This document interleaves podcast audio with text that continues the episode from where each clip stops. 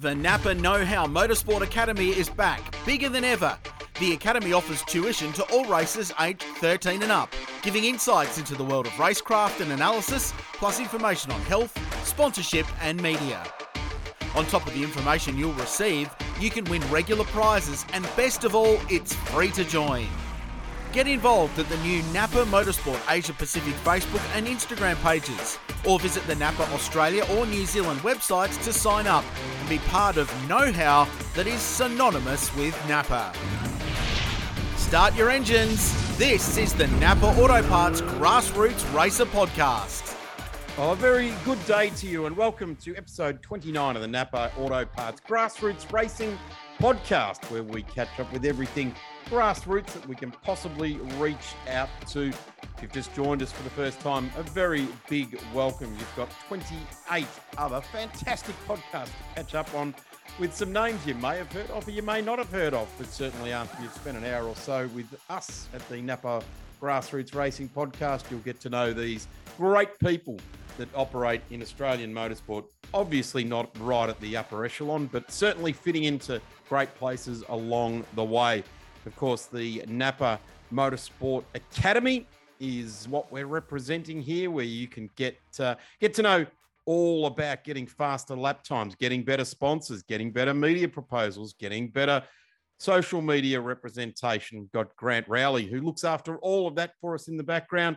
We've also got a number of supercar drivers that give you the best hints on fitness and getting your mind right for getting those all-important lap times down in your grassroots racing. I'm Darren Smith, and again, this evening, a guy who has slotted into the office at Speed Cafe, albeit from the back room at his place over the last month or so. Been a very, very busy boy after half a decade off sitting around twiddling his thumbs. Gary O'Brien, welcome to episode 29.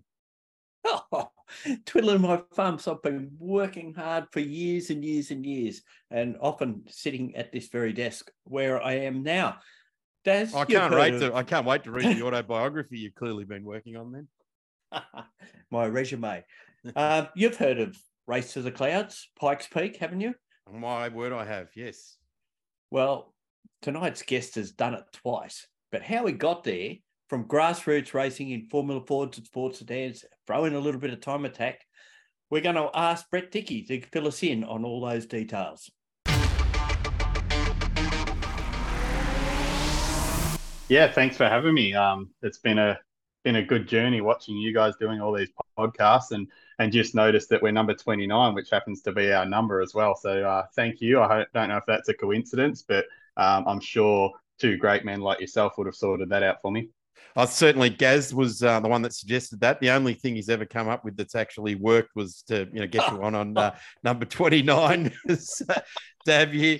Fantastic, Brett, to have you here. And, great that we've been able to actually organise this so close to what's been going on in your life. And we will get to the whole Pikes Peak thing throughout our chat. But fantastic. We sort of reached out to you. You're in the truck on the way back from Pikes Peak over to California, and you were worn out, tired, and you really did get a bit of a spring in your step when I said that the Napa Grassroots Racing Podcast was going to be one of your early media commitments when you got back to Australia.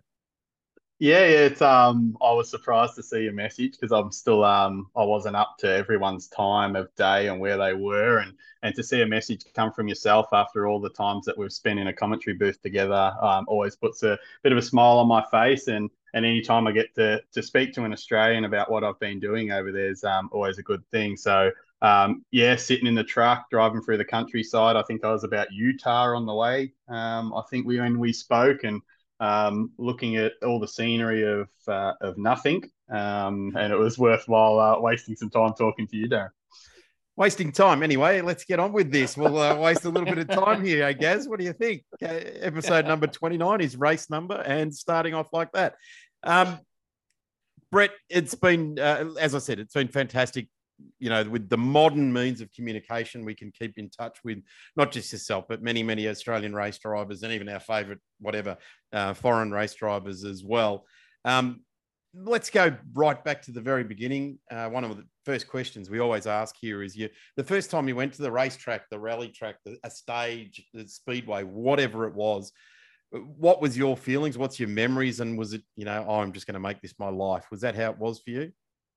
Not really. I had a little bit of a weird introduction to racing. So obviously my dad, who's a key part in my motorsport career, was racing go-karts, and we used to go to street races back then, which was Bairnsdale Street Race, and that was always a pinnacle of that year of racing. So we went along there, and my dad was sort of talking to my brother about racing and if he wanted to do it, and I was always sitting on the sideline saying, what about me? Give me a shot at this. And my brother got the first look in. So there was me changing tyres and cleaning go-kart wheels and trying to prove that I could have something to go here. And yeah, strangely enough, my brother sort of gave up on racing, and the go-kart was sitting in the shed, and my dad to give me a run at it.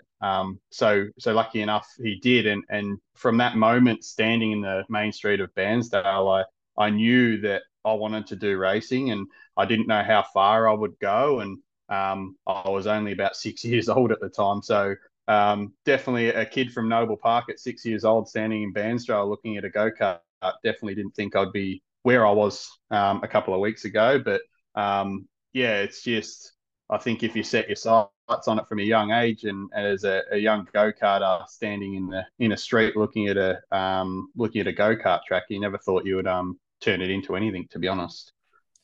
How long did you go? Like from 6 years of age, how long were you how long did you race the go-karts for, and where did that take you?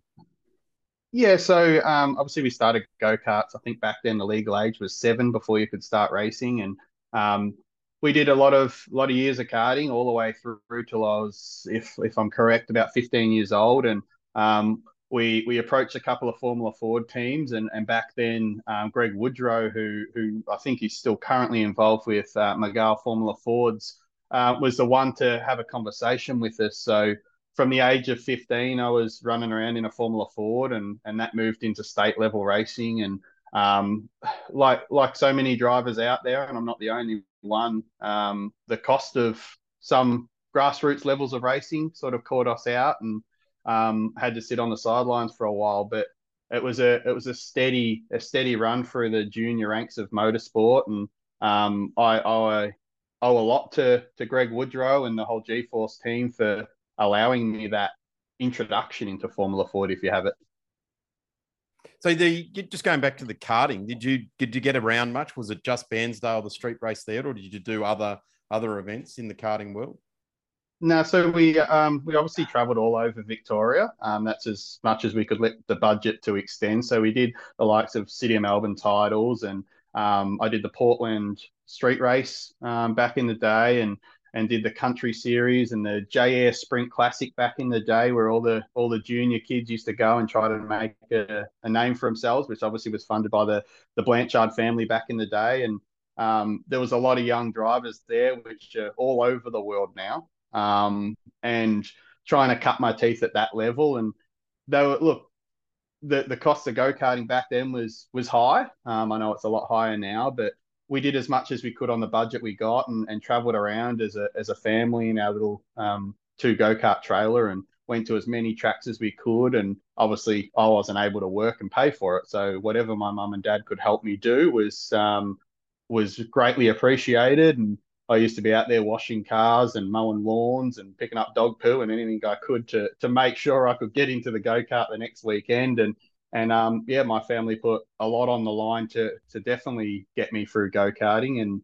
And yeah, I can never say thank you enough for those memories. So, and obviously, yeah. So some of the names you would have raced against that we might know of. So back then it would have been Percat, Scott Pye at the time. Who else would we have had? I think off the top of my head, those probably two would have been the major ones that were floating around. There's still a few people that are currently in go-karting. Obviously, Dave Saris definitely said his name around the world. So he was at my age level as well. So there's a lot that have made it, and obviously not pointing fingers. There's probably more people that didn't make it than the ones that made it, which I thought definitely should be hands above and heads above the people that actually did, to be honest. Well, you're talking about finances. Probably that had a lot to do with it. that they just couldn't make that next step. Yeah, and obviously that would have been a massive factor to it. I know it was a factor in my racing and the way and the direction I went. So there would have been a lot of people out there that couldn't take the next step, and like I said, definitely deserves the right for the next step, whether that be financial or a big part in motorsport nowadays, attitude as well. So whether those two things didn't quite cross at the right point, but yeah, it's a shame to see a lot of wasted talent, but I suppose that's the way the world works, whether it be motorsport, football, cricket, whatever it needs to be. It is interesting, isn't it? Sometimes, you know, you speak to a young driver and they go, probably the best thing that you can do right now is get really good at tennis or golf and go and be professional at those sports, because all you need is a tennis racket and some sand shoes and someone else's court, like a membership. Or golf, I mean, the memberships can be a bit expensive there, but you need a bag of sticks and some balls. All the golfers and tennis players are going to hate me for that comment. But certainly with racing, whether it be a kart, a bike, a rally car, a race car on a racetrack, whatever it is, you need so much more infrastructure around you to just go and practice. Yeah, and it's only been probably in the last 15, 20 years where it's been really recognize that coaching is a good thing in motorsport as well. Yeah, look, I obviously back in my day we didn't have coaches or coaches we could go and find. So the closest I got was my dad used to pick me up in an old Datsun 180B wagon with my go-kart shoved in the back with no wheels on it. It's the only way we could transport it around, and he used to take me down to Oakley go-kart track, and it'd be raining and Dad would wheel the go-kart out and it had slick tires on it. And I said, okay, so when are we putting the wets on? And he goes, no, we're not. And I go, oh, well, what's going to happen here? And he goes, I'll work it. Here's the deal. I'll give you 3 pushes and that's all you're going to get. I'm like, oh, well, what happens when I spin out after 3? And he's like, well, you got to work it out. So you've got 3, use them wisely. So I used those 3 up, Darren, within the first lap, to be honest. And I learned how to push a go-kart by myself and jump into it. And it's probably not very safe anymore to do that. But it taught me a lot of kart craft, because I had to learn how to do laps. And I went around and around and around and slowly got faster. But yeah, I was on slick tires in the rain, and that's how I learnt my racecraft in the rain. And I know you've commentated a lot of my races recently in the rain. And yeah, he's the one to point to when that comes out. It is interesting because your dad's one of the few dads around the racetracks, because sometimes motor racing dads can be a little bit like soccer mums. They get up and about things, and your dad's one of the guys to go to for a smile, because if he's at the racetrack, if he's in the confines of a racetrack, he's happy. It's his happy place. And even if there is only 2 pounds of boost coming out of the turbo and your sports sedan, he's still happy. He's still happy to be there, isn't he? Yeah. It's I love having my dad at all the tracks that I race at in Australia, and it's always cool to see him walking around and smiling and chatting to the likes of yourself and everyone else that's at a race meeting. And as I said, it's a credit to him and my mum for everything I do and have got now, because yeah, definitely without their sacrifices in life, I definitely wouldn't be doing all the cool things I get to do now. So let's move on from karting. You've mentioned Greg Woodrow, who I'm pretty sure he's still the Miguel distributor here in Australia and still sells a lot of Formula Fords around the place. But you moved into Formula Ford, and that saw you do a bit of a short career in Formula Ford. Still up against the same people, the Scott Pyes and the Nick Percats as well. Yeah, Scott Pye, Nick Percat. Back then there was just coming in and definitely younger than me was John Martin was in there floating about.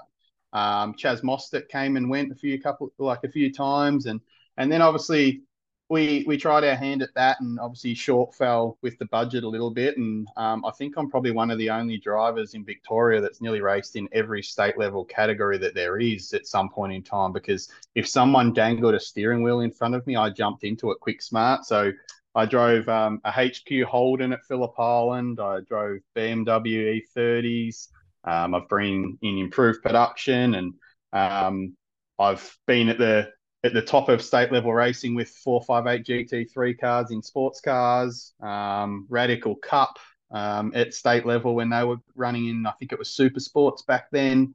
And then obviously still racing our family sports sedan, which which I'll never move on. I love driving that, and that's probably what keeps my adrenaline and keeps my fire in my belly to keep running, is probably the bit of it. You also you mentioned every state series that you've been in except for the Formula V as well, which you had a bit of a stint in too. Tell us about the move into that. Yeah, so a few years ago, I think it was around 2016, I had some dealings with the Australian Motorsport Academy down there in Bayswater, and they were trying to do a lot of things to help people come into motorsport from a mechanical background, so a bit of a motorsport diploma if you have it, and trying to help people know how to work on a race car, know how to set a race car up, how the teams work, and essentially a stepping stone to help people move on to the likes of V8 supercars and Formula One and those likes. So I had did a couple of rounds in a Formula V to help those guys out, and a few test days just to give the all the mechanics and all the students a little bit of insight on what happens on a race weekend. So did some time at Phillip Island in a Formula V. So that probably ticks off every category now, Dan. Certainly does. You got involved with Brett and the guys down there with that program.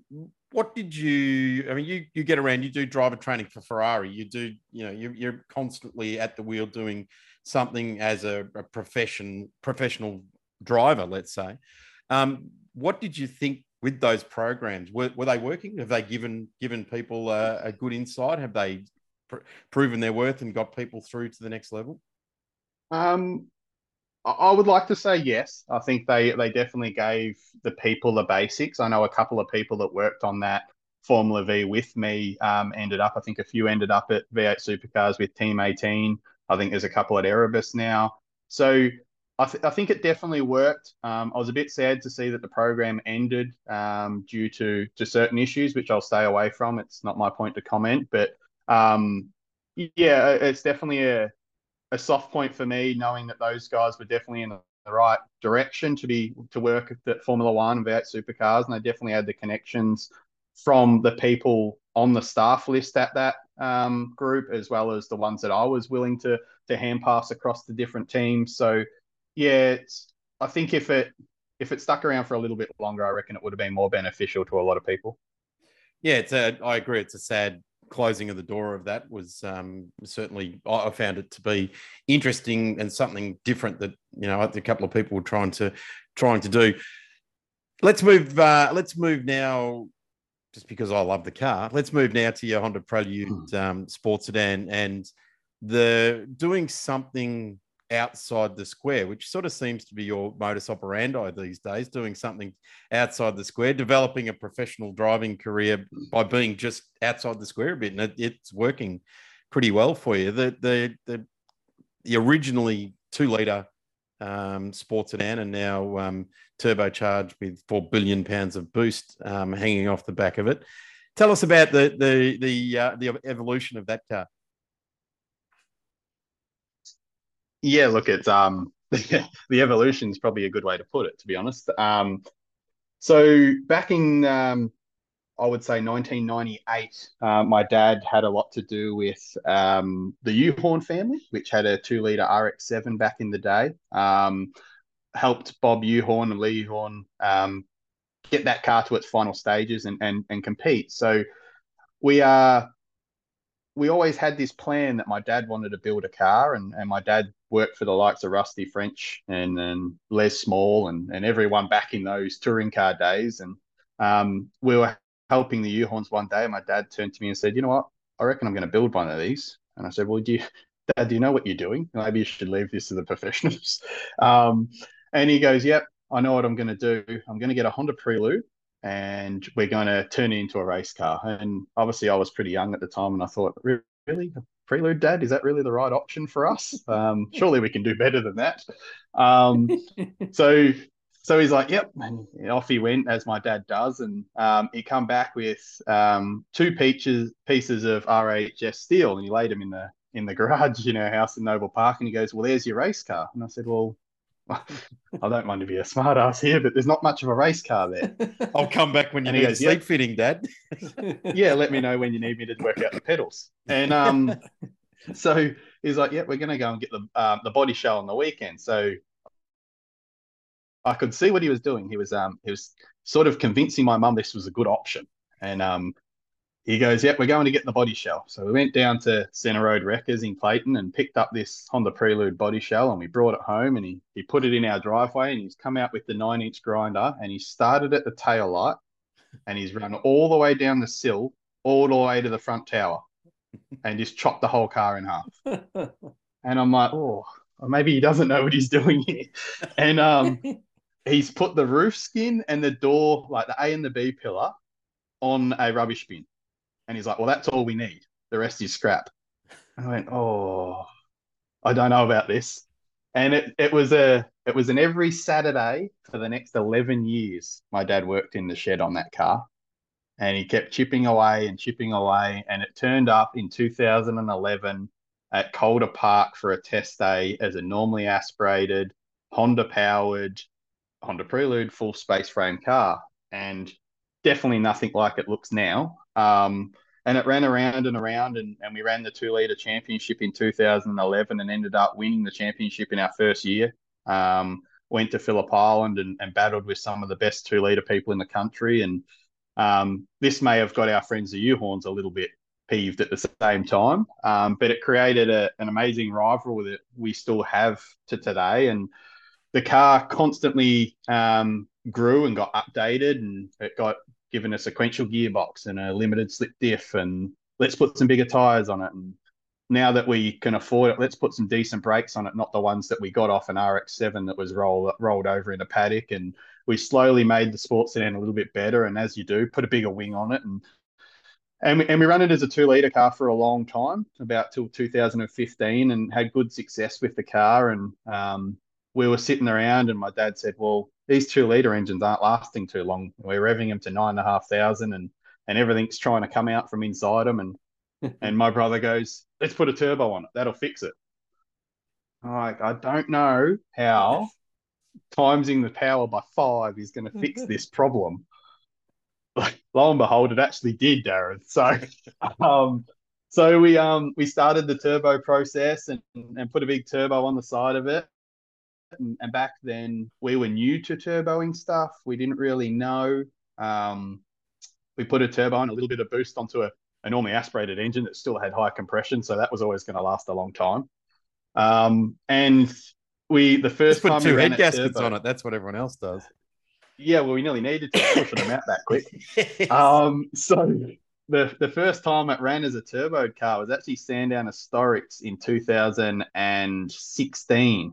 And surprising to us, we didn't have that much boost in it at the time. And we were sitting third, and we're chasing a few of the big guys. And I think Michael Robertson, who's well known in Victoria, was the car in front of me. And I'm thinking, how good's this? We'll put a turbo on this thing, and now we're pushing the guy that one is the president of the club and the outright champion. I'm like, well, this is all going well. And as we do with turbo cars, we got a little bit greedy and put a couple more pounds of boost in it, and that ended that day. So we didn't finish on the podium that day. But it's been a long evolution, and we've constantly been working on it, and now it's got more technology than the space shuttle, and it's now fully supported by Garrett turbos in the US, and it's got all the internals in the engine supported by people in the US, and now every time I run it, it costs more than anything else I've ever driven. But it's the family atmosphere. We turn up. My dad rolls out with a big smile on his face, like you said. My wife and son come along. My wife's cooking everyone food. And that's why we still do it, is because it's family. And no matter what the result is, as long as we're all smiling at the end. And before you comment, Darren, I'm always smiling sometimes. It's a great car. I normally mean to smile all the time. I do my best. Just take it back. You mentioned, a couple of people, particularly Brett Uhlhorn, who won the Victorian Championship in an under 2-litre car, that magnificent RX-7, and various other people along the way that have helped you not only with the family sports sedan, you've done some time attack in the middle there. There's certainly an association with Honda. Touched on the work you do with Ferrari, etc. Just tell us about some of those relationships that you've developed along the way as well. Yeah, look, from the early days, the Uhlhorn family actually sponsored me in go-karting. So they were always a family that was always going to follow me where I went, and they were always a key part in my racing. So I owe a lot to the Uhlhorn family, not just for back then, but also currently.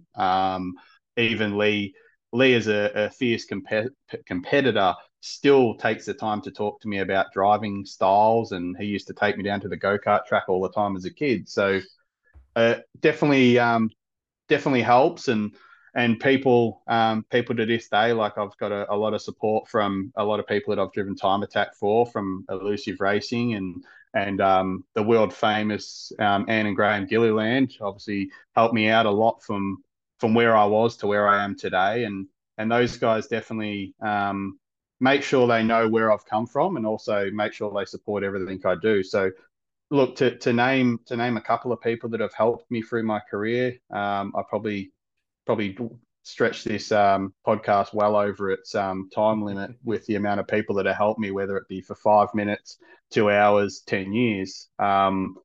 Everyone's definitely had some say or had some help in my career, and I don't think I could ever write a list on everyone. As you probably see, and a lot of people see when I do media posts, I think I run out of room on my media posts on everyone. And obviously, yes, definitely forget a lot of people along the way, but I'm just grateful for what I'm doing and everyone that comes along for the ride with me. Yeah. Pardon me. It sounds a little bit like a commentator. I know it tends to waffle on a bit too far. The move there to go from circuit racing into the one lap sprint, super sprints, or time attack as we know it for the top end of that progression, how did that all start, and how did you sort of move along into that era, and then obviously moving on to 2021 later with the going to Pikes Peak? The whole time attack thing was a bit of a shock to me, to be honest. So a friend of mine had a car that he was racing down at Phillip Island, and knew that I did a fair bit of driving, and he said, you should come down to this event, it's called Victorian Time Attack. I'm not sure if you heard of it. No, well, not really, but anytime I can drive a car's a good day. So down I went to Phillip Island, and I was driving this car around, and it was having problems, and there was a team pitted next to us, and I knew the guy, David Flood, that was working on the car, and he said, look, we're coming second here. Any chance we can steal you and shove you in this front-wheel drive Honda Integra and see what you can do? And me being me, and I got. I ended up winning the event, which is now the Elusive Racing team. So it started as a small one-off drive, and the owner of the car and the team, Kenny Nguyen, sort of chucked a random thing at me. Let's build a club sprint world time attack car, and let's put a turbo on it, and let's do this and let's do that. And I said, well, yeah, but I sort of like racing next to people. Like, I like the wheel-to-wheel stuff, and I don't know if I'm willing to go out there and do one lap and spend 3 days doing it. So to long and short of it is he built this new car, and I jumped into it. And in 2018, we went to World Time Attack, and we didn't know what was going to happen, because we'd just spent all our money building this big turbo car, and we're running in club sprint class on a radial tyre. And we ended up winning club sprint in 2018 at World Time Attack on our first attempt. And surprising enough, the only lap that I got clear, and the only completed lap I was able to do, was the lap that I won with. So it was pretty much from then on, it sort of set the sights and set the direction in what I'm doing now. So as you touched on, I was lucky that I was driving and come back to the pits in 2018, and an American fella come up and tapped me on the shoulder and said, congratulations. And he didn't really sound right to me, because he was a Vietnamese American speaking person. I sort of looked at him and went, those two don't sound right or look right. And we had a chat, and pretty much from then on, it's been time attack, and America's been my life for the last 7 years. So once you got that opening, I'm presuming that was at Eastern Creek World Time Attack that you made Correct. That contact. And that in itself, in Australian motorsport, if it's bringing Americans to Australia to talk to drivers and to see what's going on down under, as they say, the conversation had to be more than just a tap on the shoulder in pit lane to get you to pack up and every 2 or 3 times a year and head over to the US and race. What transpired from there? Well, so the initial conversation with his name's Kit that runs Project Import, and he come up to me and said, well, congratulations, and if you're ever in America, swing past, here's my business card. I run a workshop called Project Import in Orange County in California. And I said, oh, okay, yeah, cool. And as you do, put the card in your pocket. And that was probably about it. And, later that month, we had a call from our sponsors at Super Tech in the US. And they said that, oh, we'd love you to come out to PRI in Indianapolis and show your trophies and pretty much be on our stand at that huge motorsport event. So we didn't know what we were going to do. We jumped on a plane and off we went. And as we're at the airport at Tullamarine, we flicked this Kit guy an email saying, hey, look, we're coming. And you said if we're ever on your doorstep to come and say hello.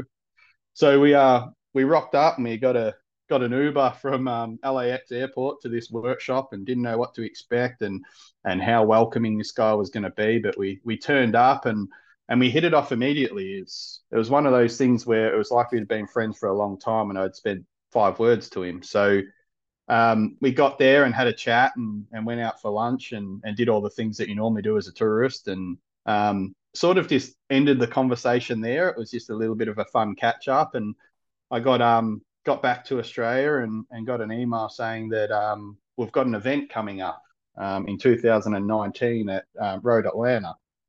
And if I was interested in coming back, he's got an Accord out the back that he wouldn't mind me driving. And to me, I saw that Accord and I'm like, oh, I don't think that's anywhere near ready to be driving, but let's give it a crack. And so it sounds like a lot of your cars started that way. I think I'm like, I don't know if it's right place, right time or what it is, to be honest. It might be the other way around.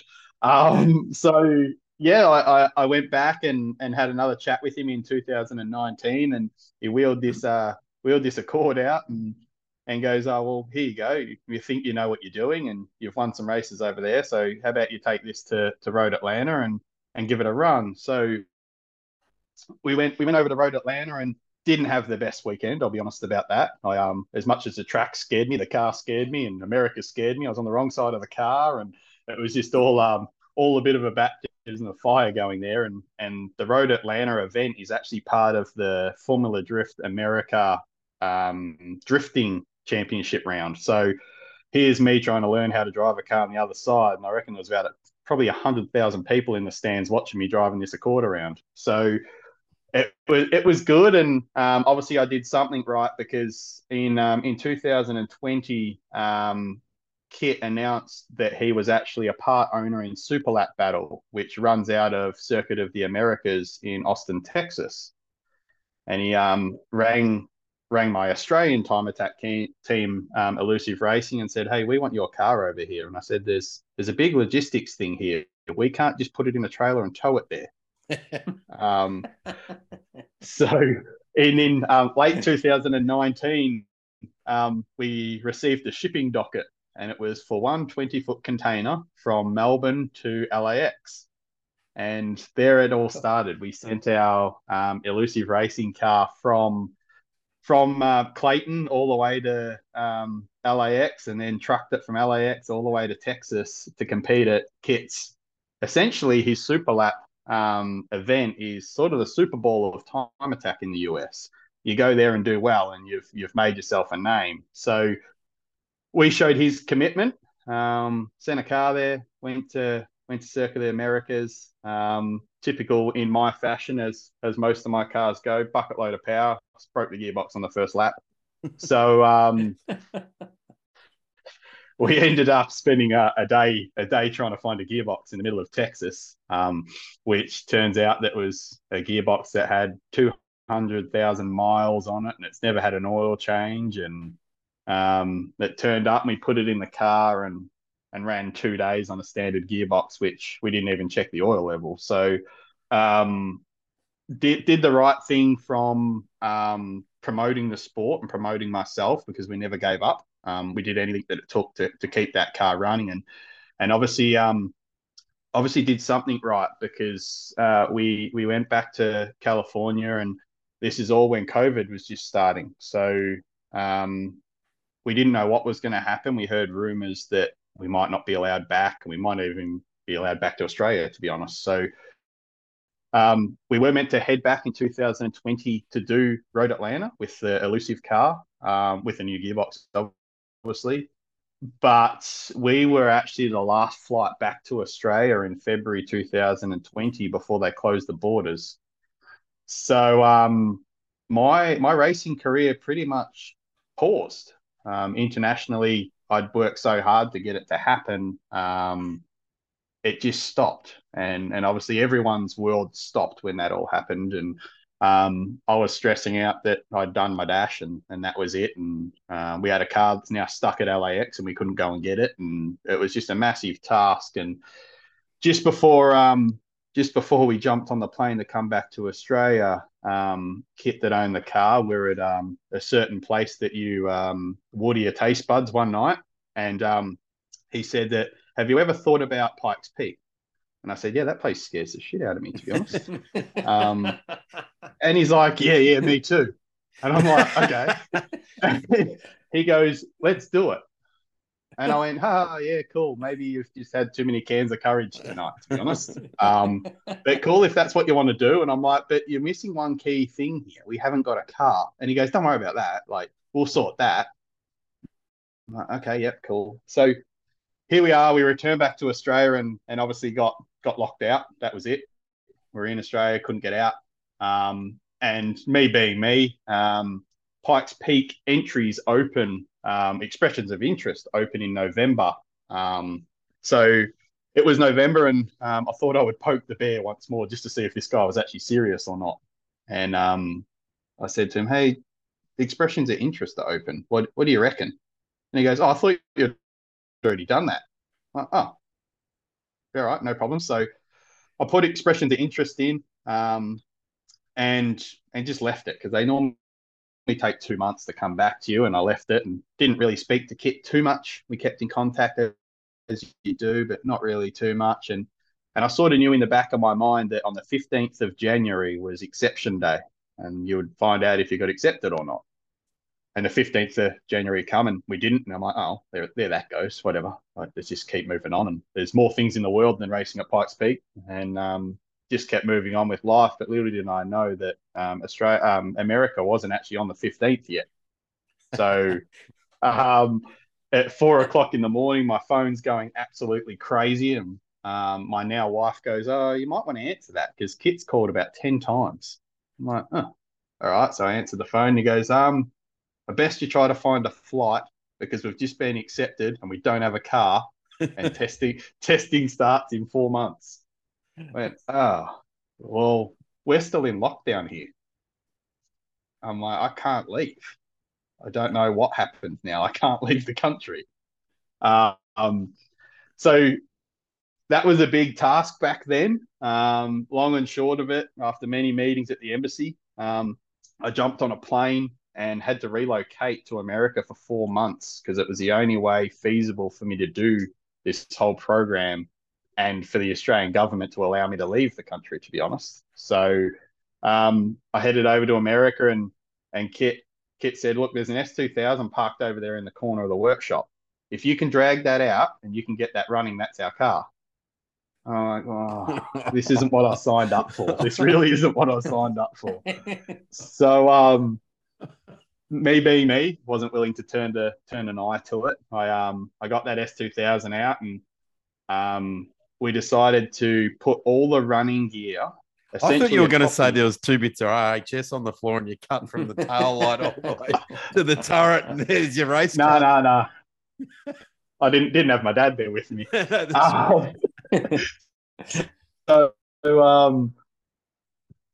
what we decided to do to help the process was we mirrored everything that's ran in the prelude back here in Australia. So down to ECU, wiring loom, intercoolers, radiators, turbo, engine, gearbox, everything was mirrored from what we run here. So we knew we had a basic platform.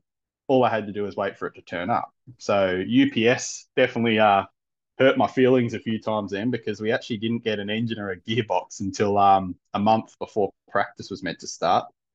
And I would say that myself and Kit worked 20 hours a day, 7 days a week for 3.5 months to put this car together. And we got it together and went to Pikes Peak for practice week. And me being a hero, crashed in practice and decided to give the boys some more work to do. Took the front off it and made the boys drive it from Colorado all the way back to California and put another nose on it.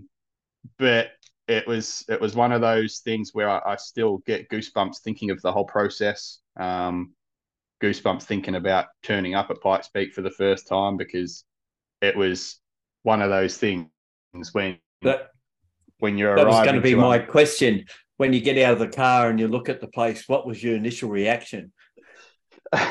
Well, mine was pretty funny, because we arrived in the Colorado Springs where Pikes Peak is based, and we arrived in at 11 o'clock at night, so it was pitch dark. And we found this motel and we thought, oh, we'll stay here the night. And the next morning, the truck hadn't arrived yet. As a race car driver, we flew in. The truck driver was driving it across. So I wake up in the morning and it's all sunny outside, and I say to Kit, I'm like, I reckon we hire a rental car and we go and try to find this mountain. We probably should drive it before we go racing up it. It's probably a great idea. And he goes, yeah, no problems at all. And he goes, oh, let's just have a cup of coffee and we'll get on our way. And he opens up the blinds of the motel and I'm looking out the window and I went, that's not it, is it? And he goes, well, no, that looks pretty big. I'm like, yeah, that can't be it. So out come Google Maps, and that was Pikes Peak. And we went, I don't know if we're ready for this. So we hired a rental car, and the whole time driving to the bottom of Pikes Peak, I'm staring at this mountain like we've had a fight the night before and didn't know what to expect. And got there, and I'll say I'm still in awe of the place now, and I've now been there twice, and it still scares the bejesus out of me. Well, there's no other pits in the world where there's bears up the tree, is there?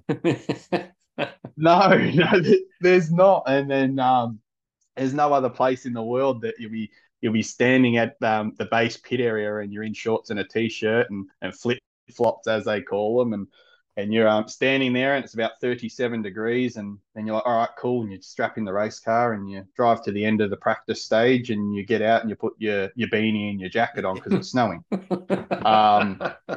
So there was a lot of things that, from an Australian, had to get used to. And look, I believe that the air was fairly thin at the top as well. Yeah, well, I thought I would be a bit of a hero with it as well. And like, oh, these guys are all running oxygen tanks. How old are they? Like, really? Why do you need to do that? Like, we're driving up a mountain, and these guys have got cannulas up their nose with oxygen. And I'm like, Americans, what is going on here? So after the second night of practice, I'm laying in the bed in the motel looking at the roof with a mega headache and a migraine and throwing up, and the guy's like, huh? That oxygen would have been pretty good, wouldn't it? So from then on, I've used oxygen every day. And it's keeping you young too, Brett. It's keeping you young. You know, your skin's clear, all the oxygen. It's you're looking after yourself. Thank you, mate. That's the whole reason I did it. So look, as my rookie year, we did as well as to be expected. Like I mentioned, we had a crash. That definitely knocks the confidence around. I'll be honest about that one. And we've come a long way from where we were back then. Back in 2021, I finished 31st overall and 6th in unlimited class. There was a shortened track because it was snow we only got to run 2/3 of the way because there was 6 inches of snow. So I never really got that. We're always striving for this 10-minute time. Everyone sort of told us that if you get in the 10-minute bracket, you're doing pretty well. If you go sub 10, you're sort of a bit of a hero. So on a shortened track, we did a 7 minutes, 7:50, I think it was. So we didn't really know. I thought that was my one shot at Pikes Peak. It's done. It's dusted. Let's sort of leave it there, tick it off the list, come home. Everyone thought it was an amazing trip. Saw some bears in some trees and all sorts of stuff, and sort of put America on the back burner, to be honest. It was one of those things that was so hard to be away from family for 4 months back in 2021. I thought my now wife would never let me do that again.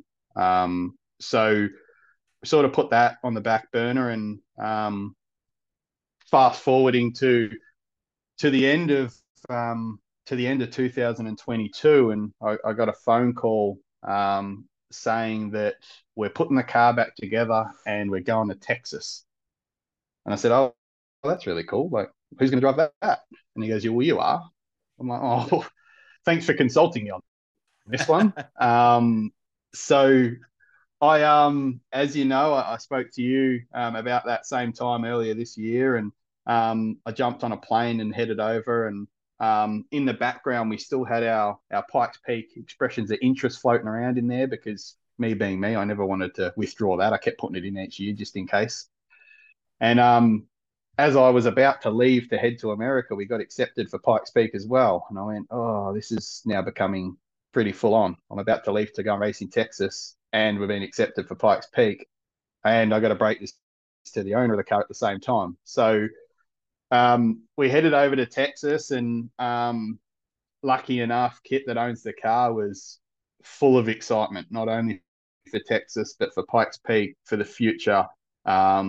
Spent a lot more money upgrading the car since I left, and a few people had done some test days in the car, and I was essentially turning up to another fresh build at that Circuit of the Americas, and didn't know what to expect, and we got through that event relatively okay. We had some obviously tire shortages. Being a Yokohama sponsored driver, there was a big tire shortage around the world, so I could only get what they had, and what they had was not our size, so that wasn't going to help. And we used another tire brand, which hurt our confidence in the car a lot, because they just did not work. We had tires that were out around, and we had old tires on the front and new ones on the back, and it just was one of those weekends. So we finished up in Texas. I think we finished up 12th or something like that, and it wasn't a big confidence booster, but knowing that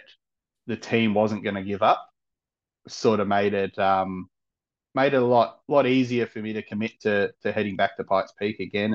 And obviously there was a gift shop there, Darren, so you might have noticed that as well. I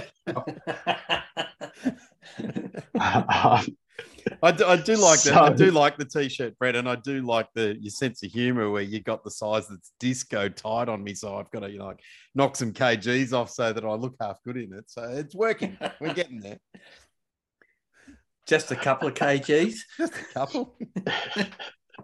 Mate, you specified the size. I just come through with the goods. You did come through with the goods. So we ticked that box. Then you came back home between Texas and heading back to California to eventually get over to Colorado. What was the toing and froing from the US to Australia in that? It was only a short period of time as well. Yeah, look, there was a lot going on. Obviously, as a driver, it takes a lot to make any driver happy, and we were throwing things backwards and forwards on setup changes and turbo sizes and different upgrades for the car. So I think I spent more time speaking by a messenger and WhatsApp to the owner of the car than speaking to my family that were in the same room. I don't think a lot of people realize how much work goes into a deal like this and an event like this, because it was we were struggling to find parts in America for the car. We ended up finding them locally from EFI Hardware, and I was sending parts from Ringwood all the way to California in 3 days, where they couldn't get something from Las Vegas to California in a week. So logistically, it was a big toll on myself and the team at that time. Just making sure that the program was running properly. Obviously, I took the sports sedan out a few times as well while I was here, just to make sure I was sharp enough for when we did get back there. And obviously, having that car at my disposal makes it a hell of a lot easier to go to the other side of the world and jump into a car, because obviously Kit's a man of business and a car owner and wants to make sure that when I do get into the car, it's 110% from the moment I turn the wheel. So that was a big part, making sure that I was ready for the next trip. But yeah, massive amount of calls, texts, pictures. I never knew you could nearly design a car by drawing on your phone on a picture that he sent, and then you sent it back to him. And then, yeah, and in a week's time, it looked like what you'd drawn on your phone. So, yeah, it was a big logistical task, just building a car from the other side of the world, that's for sure. Jumping forward, you land in LA, you go down to Project Import, reacquaint yourself with the team, the owner, the car, etc., and you head off to Pikes Peak. What transpires next? What's the next thing? Well, on our way to Pikes Peak, we actually decided that I would jump in the truck with the boys and give them a bit of moral support. Who doesn't like to be sitting next to an Aussie for 18 hours cracking Australian jokes the whole way? So. These guys are chewing their beef jerky the whole way and drinking their energy drinks. And here's me sitting in the middle of the back seat, drinking water, talking about the countryside and have you ever seen a kangaroo and all this sort of stuff. So I definitely made the trip enjoyable for them. But on our way to Pikes Peak, we got a phone call and it said that practice may be cancelled because they've just had 10 foot of snow. And I'm a very short person, Dan. 10 foot's definitely double my height. And I couldn't work out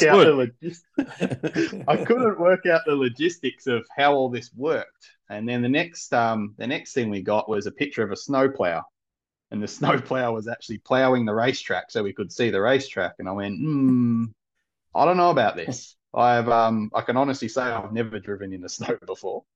Even without even snow chains either.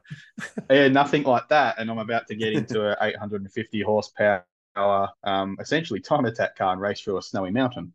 So it was all the odds were on my side, as you can imagine. So we got to Pikes Peak, and the way practice works, you never actually get to run the full track until race day. So all practice days have chopped into thirds.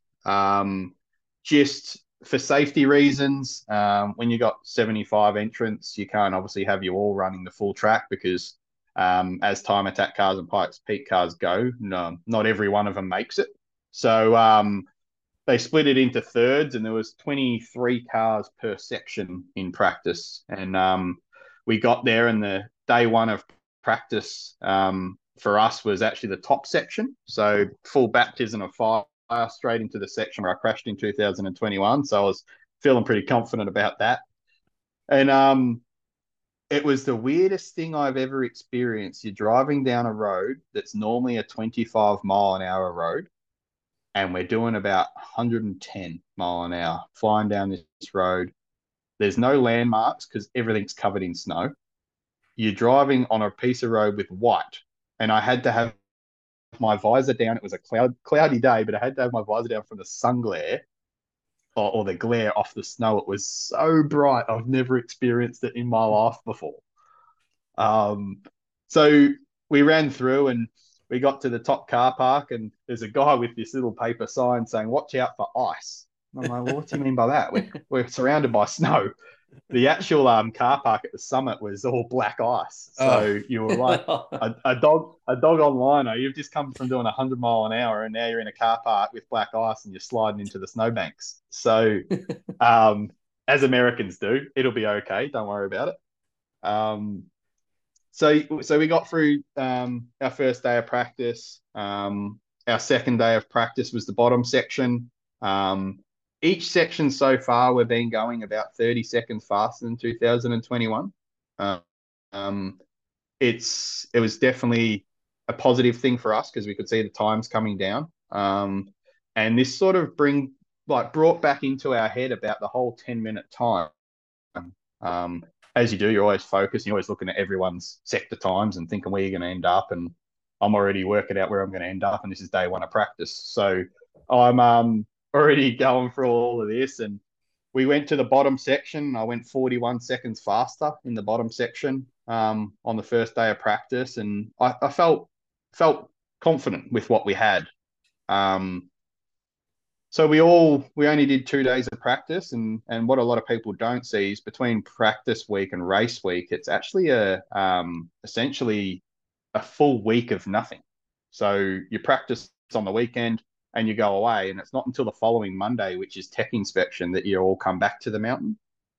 Our team went back to California to do some work and obviously pay the bills that I'm spending. So they all went back, and I thought I'd stay in Colorado Springs, and I'm going to drive the mountain every morning to make sure that I could get as much miles in, because during the day it's a 25-mile-an-hour scenic route. So it's a tollway too, isn't it? Yeah. $15 per person or $50 a car. And if you're doing that every day, you're starting to get into you. So, so I thought, yeah, I've got get the boys sit back in the workshop to work a bit harder. Yeah, keep sending money. So I thought I'll do it every day and get some practice out of this. So out of the 8 days I was there, I got 1 day because every other day was snowed in. Oh, so of course. And they so did you have your helmet on and your visor in the renter as well? Did you? Oh, I thought about it, but it might have been weird. We're driving around in an F350. It might have looked a bit weird, but. I hope it was the special vehicles F350, because that would have been a long haul getting that up the hill. No, it was just the normal size one. So we managed to get that around some of the hairpins. But when you hark back, sorry to interrupt, but when you harken back to when you did your practice runs, were you on radio comms through all those? No, because you have no radio frequency up there, so you've got nothing. You're on your own. So it's you and your friendly oxygen bottle, Gaz. Yeah, which I didn't run on day one again. So you have nothing essentially. The boys in the team pretty much see the car take off, and then they stand there until it comes back, if it comes back. So the only thing that the team gets told is if you finish or not. So all they'll do is they'll call out 29 finish, and that'll be the end of that. And the normal flag marshals along that stage will pretty much call the car in as it goes through each section, so they know roughly where the car is in case it does go missing. So that's all they see, and obviously you get to the end of your practice stage, and you wait up there until all 22 cars get there. So here's me sitting in a race suit, which now everyone's making these race suits as thin as possible and as light as possible and as cool as possible. And I'm sitting in a snow blizzard on the top at 14,000 feet, freezing my bejesus off, waiting for them to let me back down again so I could get back to my crew. So I think someone needs to make a Pikes Peak race suit that's a bit warmer.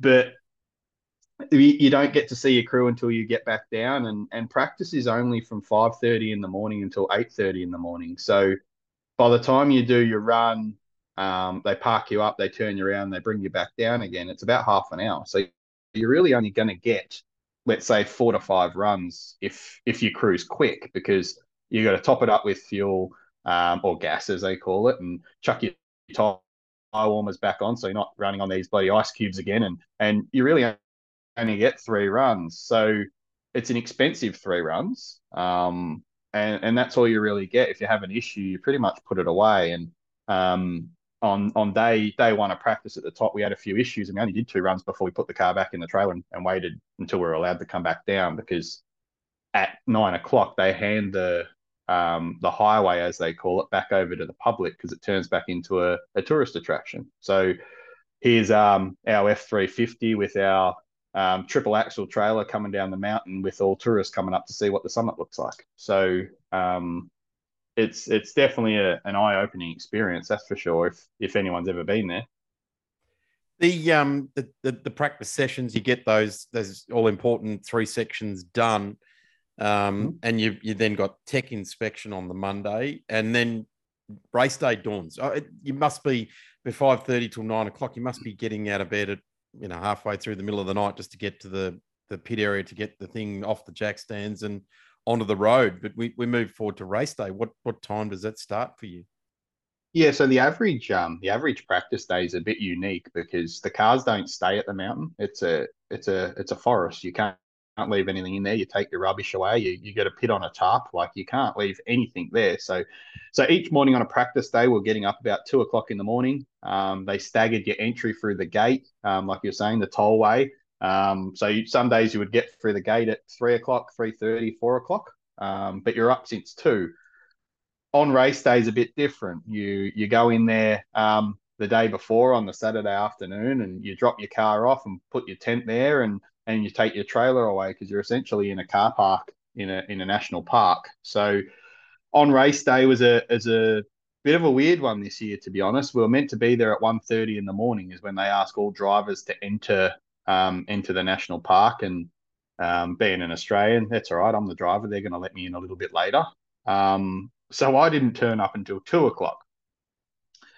Now, I sat in a line that was 8 miles long of spectators trying to get into this event, and I didn't get in the gate until 4.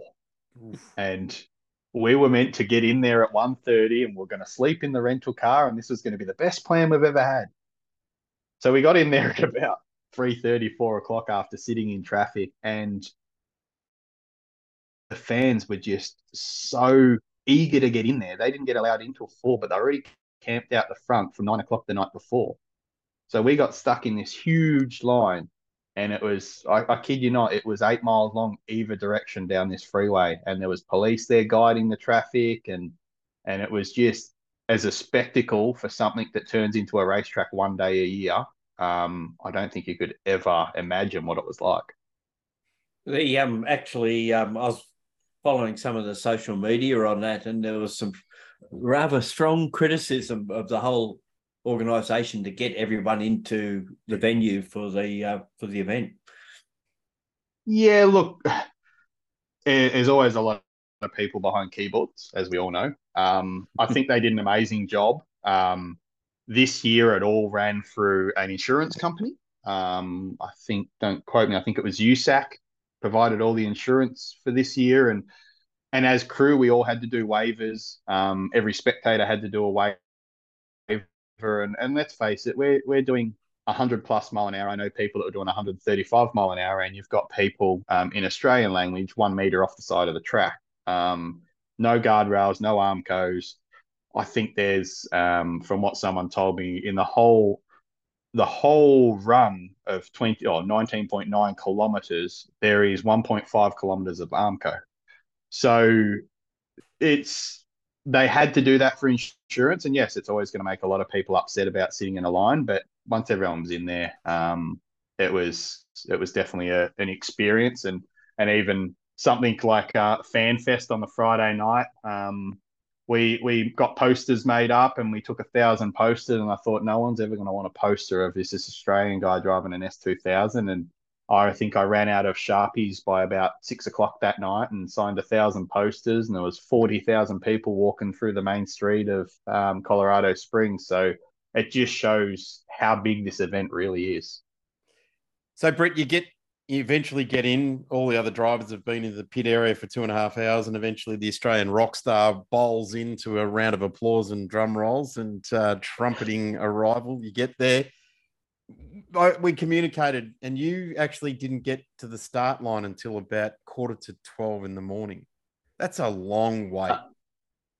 Yeah, it's the first thing that we noticed, obviously, they do their driver's briefing, and they said that we may have to postpone the day because half the people aren't in here yet, and we can't let the first car go until the people are at their camping spots. And Americans are definitely high on their list is making sure that they have their anthem before every race start, no matter what the event is. And the actual lady from the Air Force that was meant to be singing the anthem was actually stuck in the traffic. So we're at driver's briefing, and I've they were sort of going to and fro about who was going to do the anthem, and this microphone just reached over the driver's briefing and they said, well, you all are.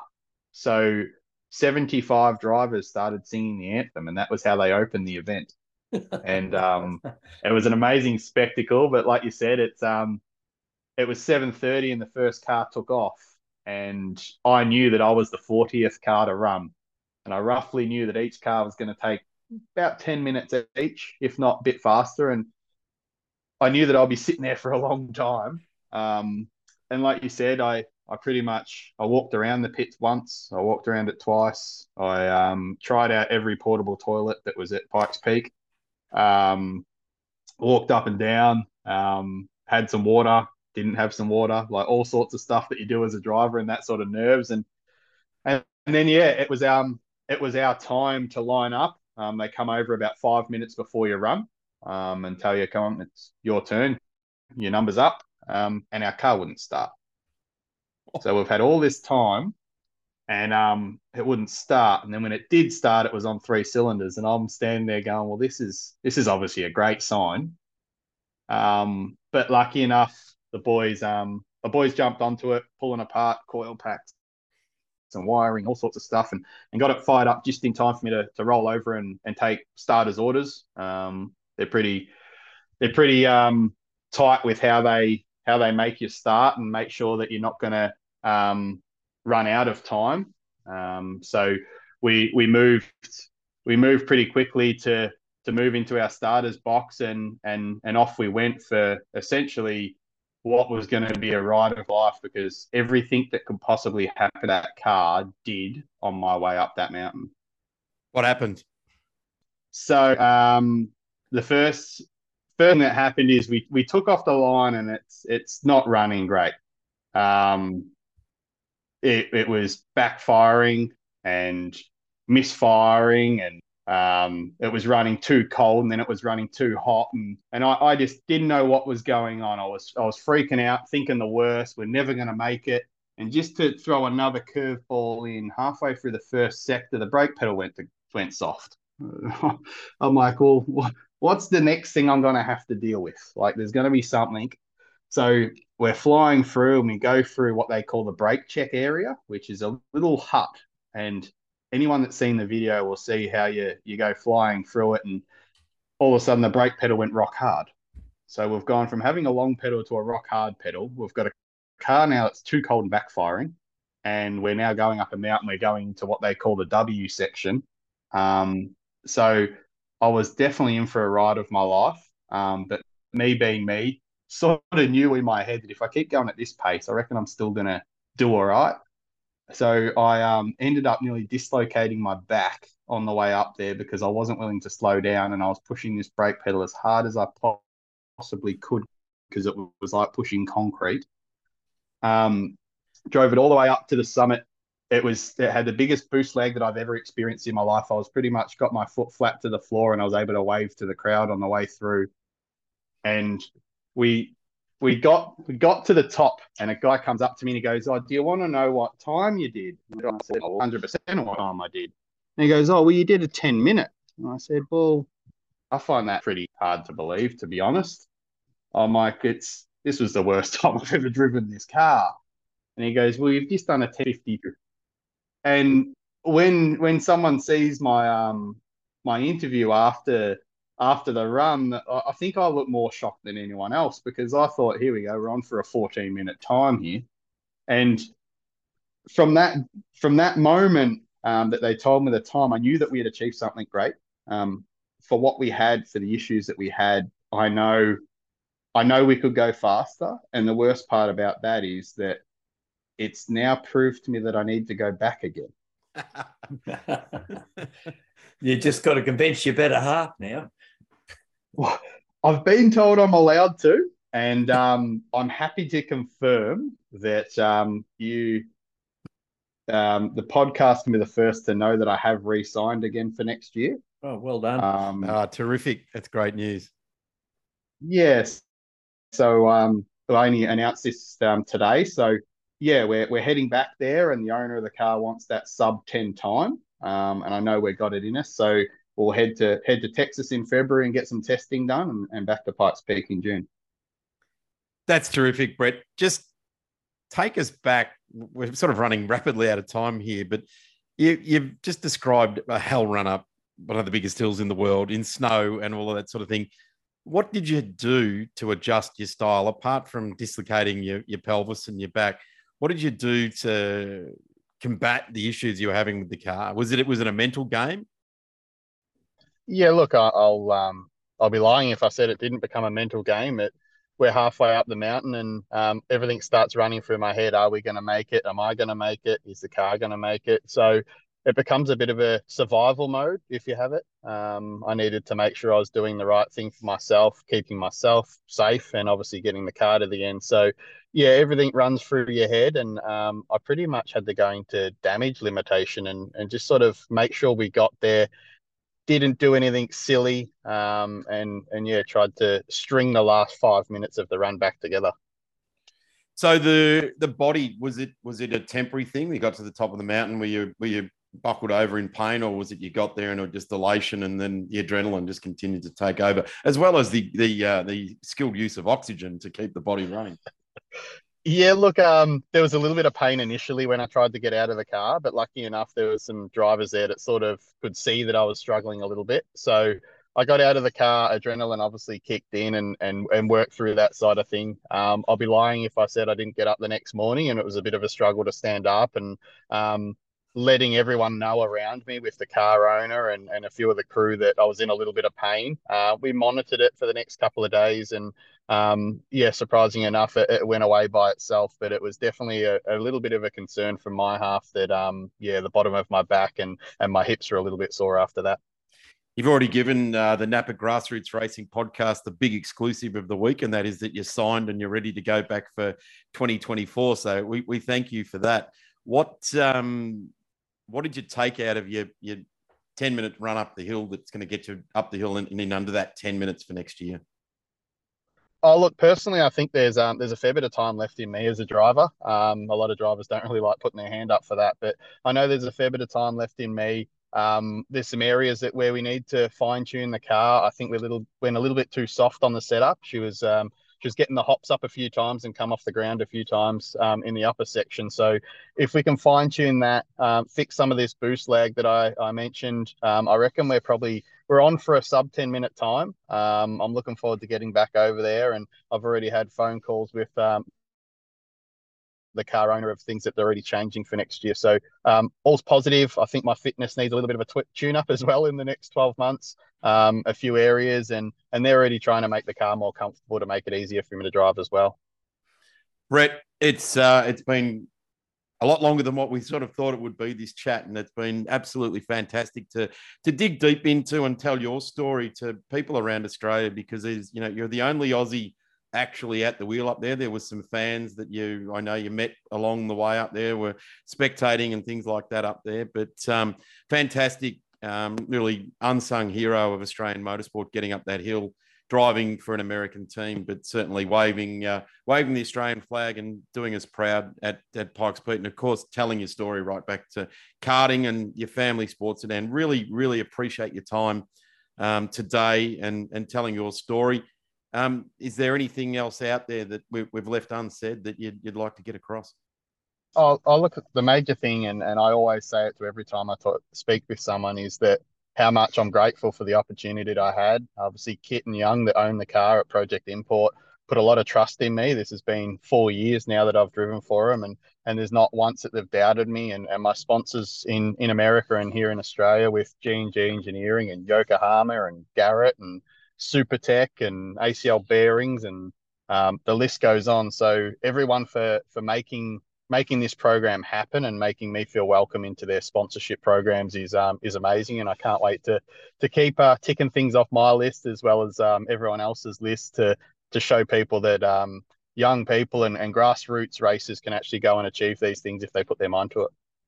Fantastic. Brett Dickie, thank you very much for joining us on the Napa Grassroots Racing Podcast, and all the very best for 2024. And I can't wait to see the sports sedan at the final round of the Victorian State Series down at Phillip Island in September. It'll be fun.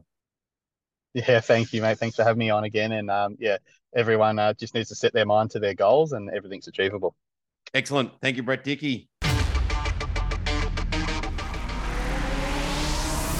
Hey guys, terrific to have Brett Dickie on after what sounds like a challenging couple of years, but certainly a career with some great longevity with karting, Formula Ford, sports sedans, and of course the last few years, this odyssey, motorsporting odyssey, you'd have to call it, over to Colorado, to Pikes Peak. Yeah, I don't know if I'd really that keen. It sounds like you're going in the middle of summer, but you're freezing. I don't know how that works. Well, you've got to pack. Well, it's like coming to Melbourne, mate. You've got to pack for all seasons in one day. Well, you live there, so your household must be full of stuff. It is. As we often cover off. Thanks, guys. Yeah, so terrific to have Brett on, and be really keen to catch up with the video that he's got there of the car, and I'm sure that'll all become available. I know you're sort of talking with Speed Cafe to get that embedded on there as well. So we'll get that video at some point, and we'll let everyone know where they can see that. Still plenty going on in the world of motorsport, and it's all sort of north of the border from here. Of course, Supercars at Townsville and the support events on there, guys. There certainly were. We had Carrera Cup, of course, or the Paynter-Dixon Porsche Carrera Cup Championship. It was round 3 of their series, and certainly threw up a different scenario to what we've seen in Hidden Valley, where Dale Wood won all 3 races and took a lap record. Good way to celebrate his milestone event. But when we get to Townsville, it's a whole different story. Callum Hedge won the first race and then got pinged for doing a burnout, or losing traction, as they called it, after turn 13 before the start on the formation lap. Therefore relegated back to 6th position, and the win went to Max Videau, who then... put in some pretty strong efforts in the remaining races. Aussie Racing Cars had Kody Brzezinski back. He won the first race, didn't do so well in the second, had an engine problem, dropped him back down to about 16th. He came back strong in the last 2 races, but the round went to Rhys Chapman in the Cool Drive Mustang, ahead of Josh Anderson, who's in a Cool Drive Mustang, but they're not teammates. And that's always specified on the broadcast, if you listen to it, that they certainly have nothing in common with each other as far as sponsorship go, as far as team go, but they do carry the same colours. And Joel Heinrich didn't have such a good meeting. He led the series coming in, finished about 3rd, I think, overall, so he's got a bit of work to do to secure that. And that, incidentally, was the last race in Australia for Aussie Racing Cars this year. They go off to New Zealand for their final round, and it's not till November, so you've probably forgotten how to drive by the time they get there. It's a big bit of travelling in Aussie Racing Cars. It's good to see a good-sized field back for Aussie Racing Cars. The last few times I've seen them, actually in the flesh, their numbers were down quite dramatically. So it's good to see them gather some numbers back up again. Particularly on the big haul up to Townsville as well, and I guess the supercar calendar will always get your entries in nice and early, and plenty of them. Yeah, Super 2, Super 3 for round 3 was in Queensland. A good field again, about 25 cars there. Aaron Seaton put it on pole for race 1. Kay Allen put it on pole for race 2, but Kay Allen certainly won. Or Kay Allen won the first race. And Zach Best came through to win the second race, but probably the standout performance of the meeting was Cameron McLeod in the Super 3 Nissan Altima. He had, besides winning Super 3 in both races, he actually qualified 4th on the grid overall for the second race and finished about 6th or 7th. A pretty strong effort from him in the Brad Newell-owned Altima. He's had a couple of good weekends, didn't he, after setting very quick laps in the Mark car at the Shannon's Trophy Series at Sydney Motorsport Park. Continues on his journey. It's certainly continuing on that name in Australian motorsport, aren't they? Yeah, they certainly are. And the other category up there was the Toyota Gazoo Racing Australia 86 Series started. We've seen scholarship races so far this year. It's been 3 rounds of those. But this was the main game, and it was a young Tasmanian, Campbell Logan, who ended up taking the round. So, yeah, we didn't see that one coming, but certainly put in a strong effort. Good way to start a series, particularly in the Toyota Gazoo Racing 86 series. It's getting popularity and attention right across the board. They've done a terrific job setting that up this year. So Queensland Raceway, there's still plenty happening about north of the border, Gaz, wasn't there? Yeah, well, that's at Morecambe Park, actually. So you have to go a bit west of Queensland Raceway. Yeah, and we had a round of the Super Series, as they like to call it, and Josh Haynes ended up taking the round. Was a little bit unfortunate for Jackson Rice. Jackson Rice won the first three races, but had a bit of a contretemps with Brad Gartner going into turn one on the first lap of race four, and had to pit to replace a tyre and lost a lap. Actually, Gartner also pitted to replace a tyre, and he was pinged 30 seconds for that effort. So Dylan Thomas ended up running second, so he keeps hold of his series lead as they came down to the last two rounds. The next round, of course, is down in Sydney at Sydney Motorsport Park, and then they go to Calder for the final later in the year. Other categories, Justin Lewis had a four-race win in the RX8 Cup Series, which came as a bit of a surprise because he hadn't been top three in the previous round. So he's the brother of Terry Lewis, the 1990 Australian production car champion. And Terry's also running in the series. Cameo appearance too from Jake Camilleri. We know fairly well from Australian production cars in that Mazda 3 MPS. So obviously keeping loyal to the brand, and had a run, and he finished up in the top five most of the meeting. Reasonably good effort Luke Webber ended up with a second in the last race after Tom Shaw had been second in the others. Other races up there, we had the Australian Trans Am Series. These are for the older American muscle cars. And one of our favourites and a former guest, John English, came out of retirement and won all four races. So good to see him. He beat his son, Sean, in three of them, and John Prefontaine in the other, and they were in a Mustang. Ian Palmer didn't fancy so well. The bigger engine cars really suffered, apart from John, of course, who in the 6-litre car, but it seemed to be more of a 5-litre track than a 6-litre track.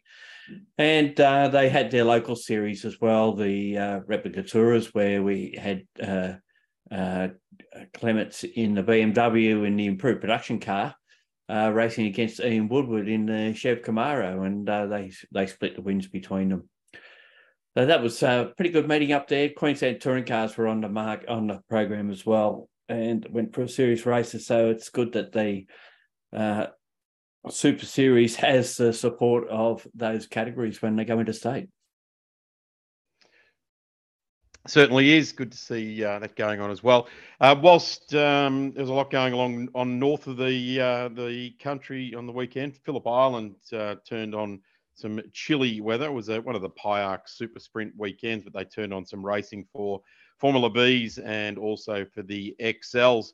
Couple of Napa Motorsport Academy races amongst both those fields. So check that out at napaparts.com.au/academy. Formula V saw Reith McCarthy just take an absolute clean sweep in his Sabre, but he... The second spot on the podium was covered off by Lee Partridge, who had a win at the last round, a very popular win, in fact, actually, in the last round in the State Series in Victoria. Nick Jones had a second, and Brandon Taylor came home in the second place in the third race. The XL saw Toby Waghorn take two wins from Jalen Robotham in race one and Cadell Ambrose in the newly relived XL. And he's been working hard across the school holidays to get the car looking great. It looks fantastic out on track. And Aston Caddick took out the third race on Sunday with Brad James into position number two. Yeah, well, speaking of Vs and XLs, they were probably the best racing they had was over at South Australia at Mallah for round three of the South Australian Motor Racing Championships. In the Vs, Dan Westgate won all five races over Hayden Slattery. XLs, Joel Johnson won races 1, 2, 4, and 5. Riley Masterton won race 3. And in the Masters, Mish Nowicki won races 1, 2, and 4. And Brian Smith won races 3 and 5. Improved production, Andrew Sarandis in his Evo 8 won all five races, and that included the Michael Rourke Memorial event. Other races included sports sedans and sports cars racing together. Ian Wilson, the TBR Tuscan, won all five over Matt Longus in the Honda Integra. I've got a feeling that that's the car that he races at Time Attack. So he and Brett Dickie will be able to catch up when they come to Sydney in early September. Longhurst was fourth, was second in four of them, and Julian Mazoun in the Ferrari was second in the other. And, of course, we had our old favourite saloon cars racing with the HQs, all racing together. Sam Milton, you might remember, he used to run a Falcon several years ago, did a bit of Aussie racing cars as well. He won four of the five races. David Lyons won the last. HQs, well, they split themselves around a bit. Lee Smith won the first race. Nathan Roberts won the second. Darren Jenkins the third. Smith the fourth. And Jenkins the fifth. So that was a pretty entertaining meeting down there. And, of course, here in Sydney, at Sydney Motorsport Park, we had a day-night meeting on Saturday. Big fields, production cars probably was the highlight because they had a one-hour enduro towards the, well, right at the end of the night. It finished the meeting. Actually, it finished a little bit earlier than anticipated because it was red flag with about 5 minutes to go when the Bathurst-winning six-hour BMW lost a wheel just near the end of the race with Simon Hodges at the wheel. So that gave the win to Anthony Sewell and Adam Burgess in their BMW. They won the two lead-up races as well. And so it was a pretty good race, actually. There's a bit going on. There was a few other cars that littered around the track at the time, so that's why they pulled the race right towards the end there. In other races, we had New South Wales HQ Championship, and Chris Mole won all three races there. Supercarts was entertaining from the point of view of the 125s because the gearbox carts, they put on great racing. Mark Robin, Adam Codger, and Paul Campbell all going at it pretty hard.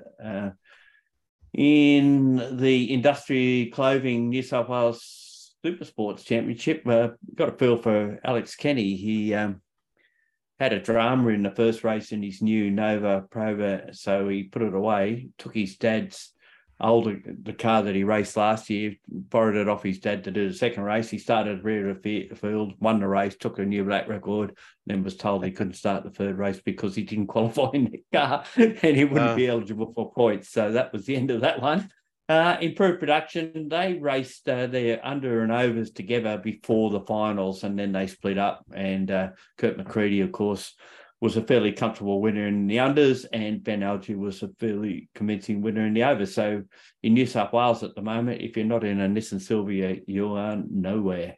Formula V's probably put on the best racing of the whole weekend with Darren Williams winning the first race, Craig Spark winning the second. Then we had a great final, lots of cars in it, and Michael Kinsella, who was probably sported the first four cars a fair gap, managed to catch him and got the lead with a lap to go, but as Darren Williams just managed to pip him out at the checkered flag to take the win there.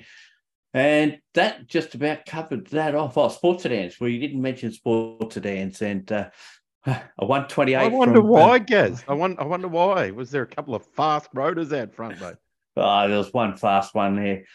Brad Shield did a 28 in qualifying, would you believe? and if you don't know how quick a 28 is, that's sort of what a certain Audi, Audi out of Victoria can do those sorts of times. Yeah. And was well and truly in front in the first race, broke a half shaft, so he was out. He came from the back of the field in the second. Dice with Steve Lacey, and Steve Lacey actually ended up winning when they had a fuel sensor issue with the rotor, and where they thought it was out. Well, it thought it was out of fuel, and actually it wasn't. So, he finished up second. And then he easily won the third with the Ingrams coming through to take a second spot in their new RX-7. That's the triple rotor. And, boy, that car fast and start part... I'll get it right. Fast in a straight line. It was blisteringly quick down the straight. He came from rear of the field, because they had some issues in qualifying. It started a second race. Nuva started. One had a the RX-7, I think, had an oil leak. And the RX-8 had a scrutineering issue with the window net. There was a regulation change at the beginning of this month that they weren't aware of. It had a window net, but it wasn't quite right. I don't know the full story behind it, but they've got to run in a straight plane now, whereas they may have been sloped there. Yeah. It should have been logged. It shouldn't have been. It shouldn't have been not allowed to start. That's stupid. Or maybe it was logged at a previous race meeting. We don't know. It couldn't have been, because this was the first meeting of the month. So yeah, okay. The black RX-7, because that's come out of Pace Innovations, the build for that. That's Ingram Brothers, isn't it? I think that started life as a as an improved production car. No. That's just a ground up build. Yeah. Oh, is it? Roundup. Okay. Yeah. I know the RX-8 is it one of the Bruce Henley cars that came over? I think you're right there. That's had a really big happy birthday from that era, that's for sure. The black one is a ground up build. Yeah. The other thing worth mentioning is the second round of the ARB Australian Off-Road Championship, which happened at Hillston, which is down in the Riverina near Griffith. Brett Martin and Andre de Simone took that out in their Nissan V6 turbo-powered Jimco. They won it ahead of Greg Gartner and Jamie Jennings in the F-150 with the SVO 6-litre engine, and Denny Brown and George Apt in another of the Nissan-powered Pro buggies. Unlimited buggies. Different terminology between one Australian Championship and the other. Means the same thing, but we call them by a different name. So he's in a Lamuni Craft Unlimited buggy. Probably the sad story was that the pace setter from Saturday, which was Dale Martin and Adrian Rowe. They're in the Alpha Class 11 machine. It's powered by a 7-litre Chev LS engine. He led the first day, but they had a torque converter issue on the Sunday, which ruled them out. Gee, I'll tell you what, a 7-litre will get the job done, wouldn't it? Yeah, you're not going to get bogged anywhere, are you? No, you got a fair bit of torque to drag you through it. A couple of things coming up. Wrapped up everything. Yeah, certainly we were just talking before we came on air. The ARC is in Queensland, and the word is there's some great entries there, and fantastic that they're combining also with the Queensland Rally Championship. So it'll be a good show next weekend. Yeah, it's fairly quiet this time of the year. We tend to go a little bit quiet because of the winter months. Is a bit hard to drag people out. The other major event I guess we can talk about as far as club racing goes, it's Sydney 300s on at Sydney Motorsport Park on Saturday night, being live streamed by our friends at Glenline. And they've got a bit of work on next weekend. They're also doing the power boats at Cogra Bay across the weekend, so they've got to split their resources to cover both. So what you're covering both, guys? You're gonna run out the M5 to do Eastern Creek and then come back Cogra Bay. Hey? I don't think I need to go to Sydney Motorsport Park. Cogra Bay is just down the road. I might go there. Going off the media coming out of Sydney Motorsport Park, I would suggest stay away.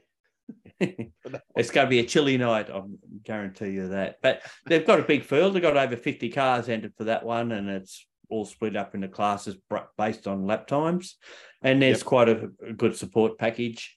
I think entry is basically free of charge, so if anyone wants to go out and have a look, they're quite welcome. Of course, Queensland Raceway will host round 2 of the Shannon's Trophy Series on the 4th, 5th and 6th of August at Queensland Raceway. Looking forward to getting up to that one and having a bit of a thaw out as well. And the weekend after for all of us in Victoria, in fact, for many interstaters that seem to be joining in on the Victorian State Circuit Racing Championships these days on the 11th, 12th and 13th of August at Sandown. So traditionally been nicknamed the hot dog round because the Sports Sedan Association make about 4,000 pots of hot dogs and try and feed all the officials something warm throughout the day. But oh, you'll be right then. Sandown. Oh, well, I'm only just upstairs from where they do it. So, yeah, there's a special pot with my name on it. Never missed a good feed in your life, have you? Exactly. So plenty still going on in motorsport. Gaz, that's been a long old show tonight. Brett Dickie was fantastic. Good to chat, and it's really cool to get, I guess, a different genre of motorsport represented on the Grassroots Racing podcast. I reckon that's a wrap. Sounds good to me. Good night from Gary, and it's good night from me. Good night, Gaz. Good night, Daz. You've just listened to another Network R production.